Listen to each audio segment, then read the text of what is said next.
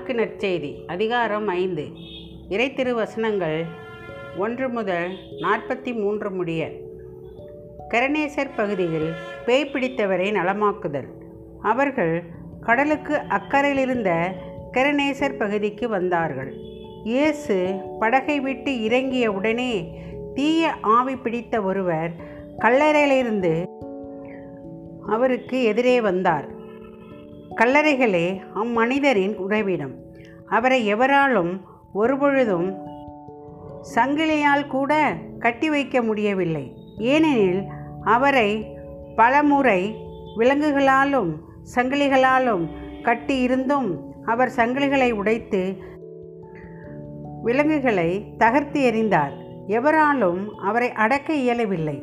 அவர் இரவு பகலாய் எந்நேரமும் கல்லறைகளிலும் மலைகளிலும் கூச்சலிட்டு கொண்டிருந்தார். தம்மையே கற்களால் காயப்படுத்தி வந்தார். அவர் தொலையிலிருந்து இயேசுவை கண்டு ஓடி வந்து அவரை பணிந்து இயேசுவே உன்னத கடவுளின் மகனே உமக்கு இங்கு என்ன வேலை? கடவுள் மேலாவனை என்னை வதைக்க வேண்டாம் என்று உரத்த குரலில் கத்தினார். ஏனெனில் இயேசு அவரிடம் தீய ஆவியே இந்த மனிதரை விட்டு போ என்று சொல்லியிருந்தார். அவர் அம்மனிதரிடம் உன் பெயர் என்ன? என்று கேட்க அவர் என் பெயர் இலேகியோன். ஏனெனில் நாங்கள் பலர். என்று சொல்லி அந்த பகுதியிலிருந்து தங்களை அனுப்பிவிட வேண்டாம் என்று அவரை வருந்தி வேண்டினார். அங்கே மலைப்பகுதியில் பன்றிகள் பெருங்கூட்டமாய் மேய்ந்து கொண்டிருந்தன. நாங்கள் அப்பன்றிகளுக்குள் புகும்படி எங்களை அங்கே அனுப்பிவிடும் என்று தீய ஆவிகள் அவரை வேண்டின. அவரும் அவற்றுக்கு அனுமதி கொடுத்தார். பின் தீய ஆவிகள் வெளியேறி பன்றிகளுக்குள் புகுந்தன. ஏறக்குறைய இரண்டாயிரம் பன்றிகள் அடங்கிய அந்த கூட்டம் செங்குத்து பாறையிலிருந்து கடலில் பாய்ந்து வீழ்ந்து மூழ்கியது. பன்றிகளை மேய்த்து கொண்டிருந்தவர்களோ ஓடிப்போய் நகரிலும் நாட்டுப்புறத்திலும் இதை அறிவித்தார்கள். நடந்தது என்னவென்று பார்க்க மக்கள் வந்தனர்.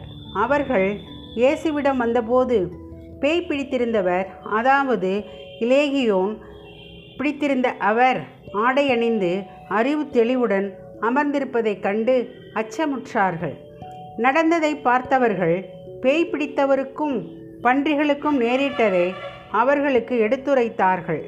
அப்பொழுது அவர்கள் தங்கள் பகுதியை விட்டு போய்விடுமாறு இயேசுவை வேண்டிக் கொண்டார்கள் அவர் படகில் ஏறியதும் பேய் பிடித்திருந்தவர் தாமும் அவரோடு கூட இருக்க வேண்டும் என்று அவரை வேண்டிக் கொண்டார் ஆனால் அவர் அதற்கு இசையாமல் அவரை பார்த்து உமது வீட்டிற்கு போய் ஆண்டவர் உம்மீது இரக்கம் கொண்டு உமக்கு செய்தவற்றையெல்லாம் உம் உறவினர்களுக்கு அறிவியும் என்றார்.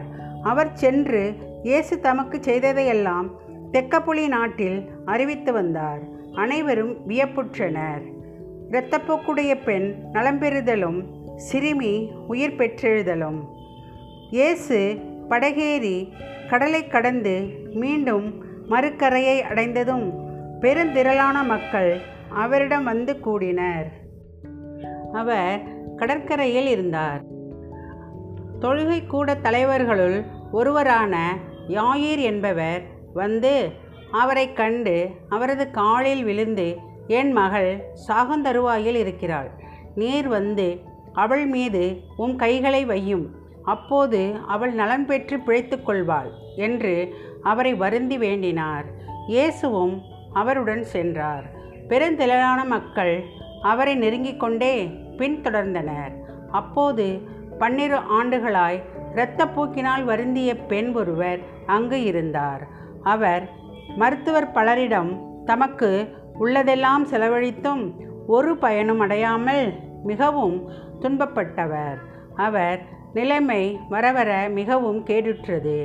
அவர் இயேசுவை பற்றி கேள்விப்பட்டு மக்கள் கூட்டத்துக்கிடையில் அவருக்கு பின்னால் வந்து அவரது மேலுடையை தொட்டார். ஏனெனில் நான் அவருடைய ஆடையை தொட்டாலே நலம் பெறுவேன் என்று அப்பெண் எண்ணிக்கொண்டார். தொட்டவுடனே அவருடைய இரத்தப்போக்கு நின்று போயிற்று. அவரும் தம் நோய் நீங்கி நலம் பெற்றதை தம் உடலில் உணர்ந்தார். உடனே இயேசு தம்மிடமிருந்து வல்லமை வெளியேறியதை தம்முள் உணர்ந்து மக்கள் கூட்டத்தை திரும்பி பார்த்து என் மேலுடையை தொட்டவர் யார்? என்று கேட்டார். அதற்கு அவருடைய சீடர்கள் அவரிடம் இம்மக்கள் கூட்டம் உம்மை சூழ்ந்து நெருக்குவதைக் கண்டும் என்னை தொட்டவர் யார் என்கிறீரே என்றார்கள். ஆனால் அவர் தம் மேலுடையை தொட்டவரை காணும்படி சுற்றிலும் திரும்பி பார்த்து கொண்டிருந்தார். அப்போது அப்பெண் தமக்கு நேர்ந்ததை அறிந்தவராய் அஞ்சி நடுங்கிக் கொண்டு அவர் முன் வந்து விழுந்து நிகழ்ந்தது அனைத்தையும் அவரிடம் சொன்னார். இயேசு அவரிடம் மகளே உனது நம்பிக்கை உன்னை குணமாக்கிற்று. அமைதியுடன் போ. நீ நோய் நீங்கி நலமாயிரு என்றார். அவர் தொடர்ந்து பேசிக் கொண்டிருந்தபோது தொழுகை கூட தலைவருடைய வீட்டிலிருந்து ஆள்கள் வந்து அவரிடம் உம்முடைய மகள் இறந்துவிட்டாள். போதகரை ஏன் இன்னும் தொந்தரவு செய்கிறீர்? என்றார்கள். அவர்கள் சொன்னது இயேசுவின் காதில் விழுந்ததும் அவர் தொழுகை கூட தலைவரிடம் அஞ்சாதீர் நம்பிக்கையை மட்டும் விடாதீர் என்று கூறினார். அவர் பேதுரு யாக்கோப்பு யாக்கோப்பின் சகோதரரான யோவான் ஆகியோரைத் தவிர வேறு ஒருவரையும் தம்முடன் வரவிடவில்லை. அவர்கள் தொழுகை கூட தலைவரின் வீட்டிற்குள் சென்றார்கள். அங்கே அமளியும் மக்கள் அழுது ஓலமிட்டு புலம்பியதையும் இயேசு கண்டார். அவர் உள்ளே சென்று ஏன் இந்த அமளி? ஏன் இந்த அழுகை? சிறுமி இறக்கவில்லை உறங்குகிறாள் என்றார். அவர்கள் அவரை பார்த்து நகைத்தார்கள். ஆனால் அவர் அனைவரையும் வெளியேற்றிய பின் சிறுமியின் தந்தையையும் தாயையும் தம்முடன் இருந்தவர்களையும் கூட்டிக்கொண்டு அச்சிறுமி இருந்த இடத்திற்கு சென்றார்.